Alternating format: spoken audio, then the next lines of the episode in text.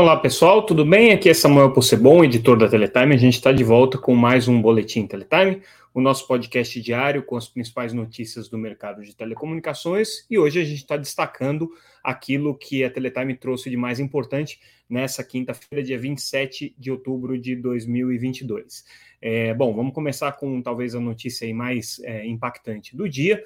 A Oi anunciou em fato relevante a contratação da consultoria Moelis & Company, para assessorar no trabalho de recuperação judicial e para fazer o trabalho de recuperação, de renegociação das dívidas da empresa que vencem a partir do ano que vem. Basicamente, são 10 bilhões de reais aí que a Oi tem de vencimentos para o próximo ano. E isso daí vai precisar ser renegociado, vai precisar ser otimizado, né, dentro do novo perfil de capacidade de endividamento que a Oi tem.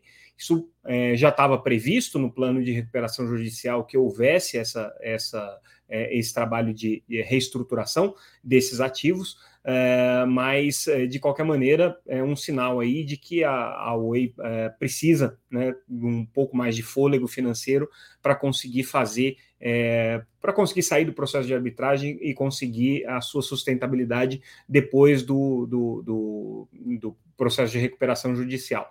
Lembrando que a empresa ainda está em recuperação judicial, então esse processo de repactuação aqui, de refinanciamento da dívida, vai acontecer dentro desse processo, mas de qualquer maneira a empresa ainda não tem todos os números fechados aí com segurança sobre com relação aos valores, porque boa parte desses valores estão vinculados ainda às disputas que estão acontecendo no mercado. Lembrando que a Oi, por exemplo, ela tem hoje uma demanda judicial que está sendo movida pelas empresas que compraram a Oi Móvel na ordem de 3,2 bilhões de reais. Então, de qualquer maneira, ela precisa saber como é que vai ficar essa situação, o que está vinculado justamente ao processo aí de arbitragem com relação a esses valores, com os valores da venda do imóvel, né? E está vinculado também ao sucesso ou ao fracasso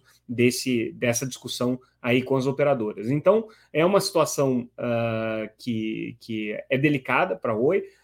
A gente estava conversando com algumas pessoas que estão acompanhando essa situação financeira da empresa, e aí hoje existe uma grande apreensão com relação à capacidade que a Oi vai ter de absorver os impactos aí dessa decisão que eventualmente venha a ser tomada aí pela arbitragem com relação à venda do imóvel, porque ela está numa situação financeiramente delicada, tanto é que vai ter que fazer esse processo de reestruturação aqui, mas, ao mesmo tempo, ela precisa que isso daí dê certo para ela poder sair do processo de recuperação judicial. Então, são pequenos detalhes aí que podem fazer toda a diferença dentro do trabalho de reestruturação financeira que a Oi precisa concluir, né? E lembrando que ela está aí dentro ainda de um processo de recuperação judicial. Então, a situação é bastante delicada. Vamos falar de um outro assunto que está mais ou menos relacionado com isso, que é a questão das arbitragens, mas aí não da disputa especificamente entre Oi e as compradoras da Oi Móvel, mas de arbitragens como um todo, né? A gente fez um levantamento sobre as arbitragens que vão começar a estourar agora, tá? Então, a gente lembra que o principal processo de arbitragem que existe é a arbitragem com relação à sustentabilidade da concessão de telecomunicações. Então, existe um processo de arbitragem movido pela Vivo com relação à Anatel, um outro processo movido pela Oi com relação à Anatel e outro processo movido pela Claro com relação à Anatel por conta da sustentabilidade das outorgas de STFC, de telefonia fixa. E aí, o cronograma, que é a novidade. A Vivo já deve ter a sua primeira audiência de arbitragem marcada agora para o final desse ano, ainda em dezembro, isso deve acontecer. A Oi tem uma audiência de arbitragem já marcada para abril de 2023 e a Claro deve ter uma audiência de arbitragem marcada para junho de 2023. Esses são os primeiros, as primeiras audiências aí depois da fase de construção dos processos. Então, a partir disso é que a gente começa a ter mais clareza de para onde que a arbitragem, nesse caso aqui especificamente das concessões de telefonia fixa, está apontando. Mas lembrando que tem também a arbitragem da Imóvel, que é uma arbitragem bastante relevante, né, para o futuro da Oi e também para as próprias empresas aí que estão movendo essa ação, pedindo esses 3,2 bilhões de reais. Com relação a esse assunto, a gente apurou que todas as três empresas compradoras da Oi Móvel já fizeram os depósitos judiciais, elas ainda tentaram fazer um depósito por meio de uma carta de fiança, não conseguiram. Esses depósitos judiciais daquilo que a vara de recuperação judicial determinou, que é 1,5 bilhão de reais, foram feitos em dinheiro, elas conseguiram pagar, mas existe aí uma grande apreensão com relação a se elas vão conseguir ter esses recursos de volta, porque justamente a situação da Oi é delicada e elas temem, né, que a Oi não consiga honrar o pagamento desses 3,2 bilhões aí, caso elas venham a ser vencedoras. Óbvio que a Oi contesta, né, esses valores, diz que o que foi negociado na venda do imóvel não era isso, e está muito segura aqui, né, no caso da Oi especificamente, de que ela tem direito a esses recursos aí, que o ajuste que teria no valor da venda do imóvel não passaria de 10%, que é o que já estava originalmente previsto ali para ficar reservado no caso de uma eventual contestação de valores. Então, essa questão da arbitragem aqui está sendo muito delicada. E a gente traz também, no nosso noticiário,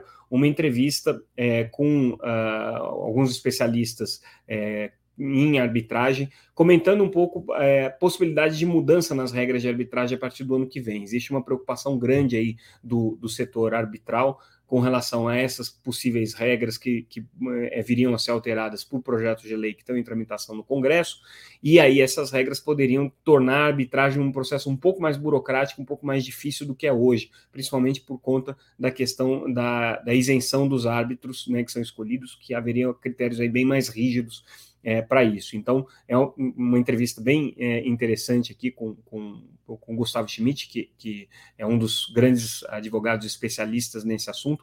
Vale a pena conferir esse tema, porque isso pode ter implicações aí para todo o processo de arbitragem que a gente está vendo e que o setor de telecomunicações é hoje um dos mais afetados aí por esses processos aí de arbitragem.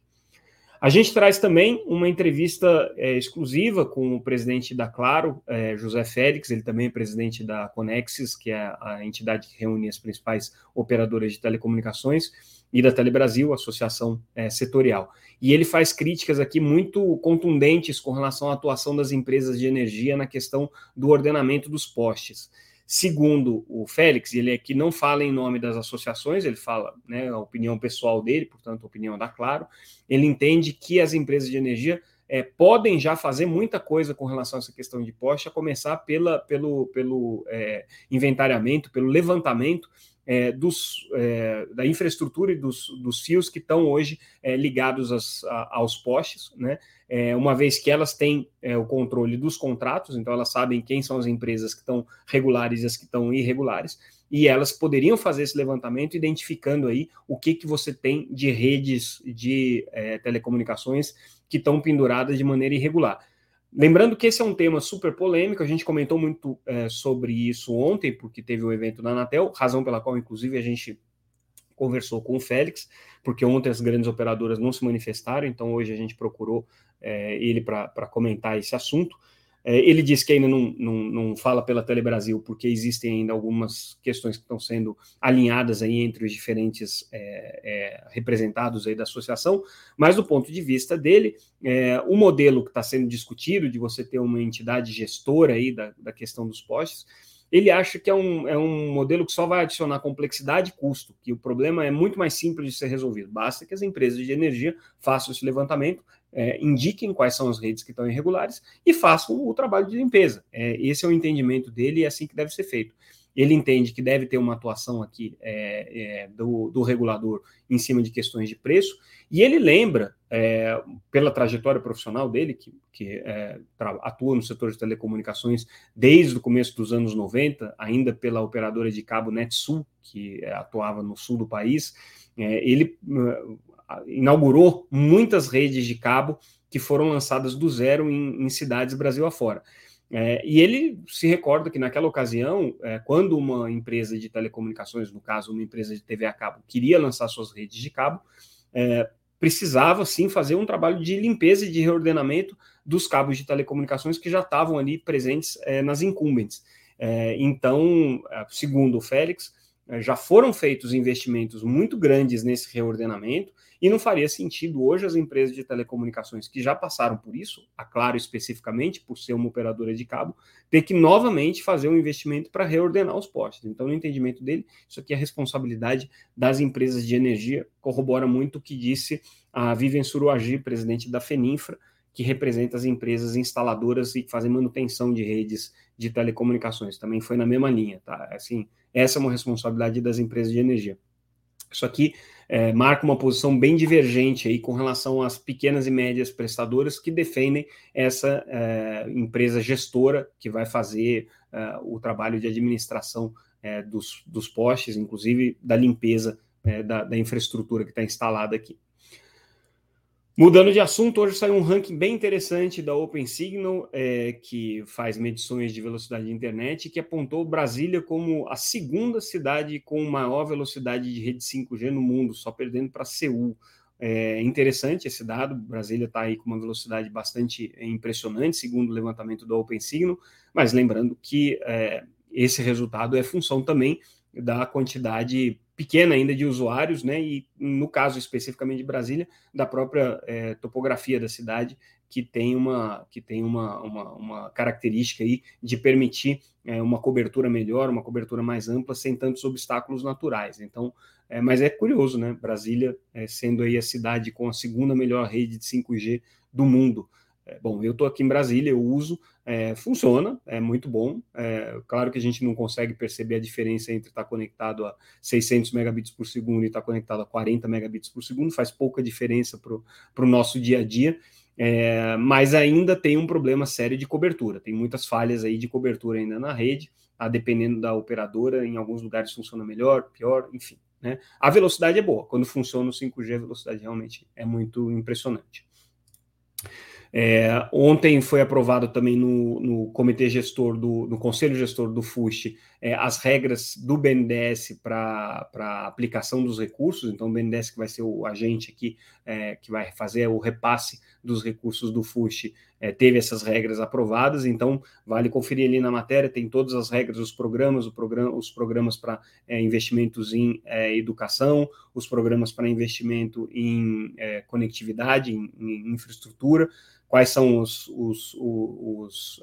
projetos que estão contemplados e quais são as regras para cada um. Está um pouco detalhado lá na matéria, mas se vocês conferirem, vai ser interessante para notar como esse processo está caminhando, né? Finalmente, parece, tudo indica que vai sair dinheiro do FUSH aí para esses projetos, lembrando que são em torno aí de 680 milhões de reais, previstos aí para esse ano, para o próximo ano e para 2024 já está aí no orçamento do Conselho do FUSH previsto isso, pelo menos em termos teóricos, né? Claro que esse dinheiro ainda precisa sair.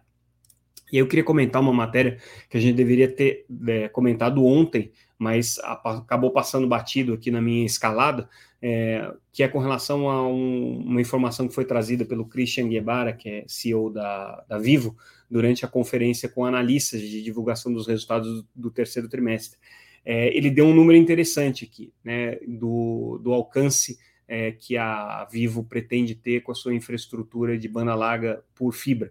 Então, se hoje a empresa tem 5,3 milhões de clientes de banda larga com fibra ótica residencial, ela pretende ter até 2024 entre 8,5 e 9 milhões de acessos. Então, isso aqui mostra um apetite e uma disposição da Vivo de crescer muito ainda em banda larga. Isso aqui deve trazer um resultado financeiro muito importante para a empresa, né? Não à toa, né, eles estão investindo aí em torno de 9 bilhões por ano para expandir a infraestrutura. A previsão é de 9 bilhões esse ano e no próximo ano deve se manter aí num nível parecido com isso. Até agora, né, até os 3 primeiros trimestres do ano, a Vivo já investiu 7 bilhões, então tem ainda 2 bilhões para serem investidos aí. Hoje ela tem 22,3 milhões de homes passed, ou seja, de casas passadas, e obviamente pretende expandir isso aí, né? A meta deles é chegar a 29 milhões de homes passed até 2024, contratando redes neutras da Fibrasil e da American Tower. E aí eu queria dar um bastidor com relação a essa questão de redes neutras, tá? Uma informação aqui que a gente conversou no mercado sobre o que deve acontecer com o mercado de redes neutras aí nos próximos meses, talvez nos próximos anos, tá? O que o pessoal está vendo é um movimento distinto aqui das duas principais provedoras de redes neutras, a Fibrasil, que é o provedor de rede neutra ligada aqui ao grupo Vivo, né, ao grupo Telefônica, deve ter um crescimento bastante significativo da sua infraestrutura, mas adquirindo redes que estão no mercado, como uma consolidadora. Enquanto a Vital, perdão, que é ligada à Oi, a tendência é que ela comece a fechar contratos de expansão de redes neutras com as operadoras que estão no mercado e que não têm redes neutras próprias. No caso, a Claro. A TIM tem rede neutra, mas a atuação da iSystems é um pouco mais limitada e tem algumas discussões aí com relação à parceria com a IHS, né? Qual é a disposição da IHS de continuar nesse negócio e qual é a disposição dela de fazer investimentos adicionais, mas de qualquer maneira existe uma expectativa de que tanto a Claro quanto a TIM fechem contratos com a Vital em breve, anunciem pelo menos contratos com a Vital em breve, e com isso a Vital deve ser a empresa aí, preferencial para fazer a expansão de rede dessas operadoras para outros mercados. E por que seria Vital? Né? Justamente pelo fato de que a Fibrasil é muito ligada à Telefônica, à Vivo, né, que vai ser uma competidora, então para garantir, né, uma condição aí de disputa de mercado isonômica, a tendência seria aí a contratação da Vital. Mas isso tudo a gente tem que acompanhar, porque as empresas estão anunciando suas parcerias. A Fibrasil anunciou parceria com a Sky, está no processo de aquisição da Vero, pelo que se comenta. Então, tudo isso pode mudar o sabor do vento aqui. E tem que lembrar que sempre que tem a American Tower, que também está com um plano de expansão bastante agressivo, já foi anunciado aí na semana passada, vocês lembram que a gente trouxe alguns detalhes desse plano de expansão deles. Então, enfim, fica aí a nossa análise breve sobre o mercado de redes neutras, que ainda vai dar muito pano para manga. E com isso, pessoal, a gente encerra o nosso boletim de hoje, ficamos por aqui, nessa sexta-feira, a gente normalmente não faz o nosso boletim, então, se não acontecer nada excepcional que justifique eu vir atrapalhar vocês, a gente volta na segunda-feira com mais um Boletim Teletime. Enquanto isso, acompanhem todas as notícias lá no site, www.teletime.com.br, ou nas redes sociais, sempre como @teletimenews, LinkedIn, Instagram, Twitter, Facebook e também no YouTube, para quem está acompanhando esse podcast. O nosso YouTube traz aí o podcast na íntegra também em vídeo e a gente retransmite isso no LinkedIn todos os dias às 8h30 da manhã. Bom, ficamos por aqui, voltamos na semana que vem. Obrigado pela audiência, pessoal, até mais.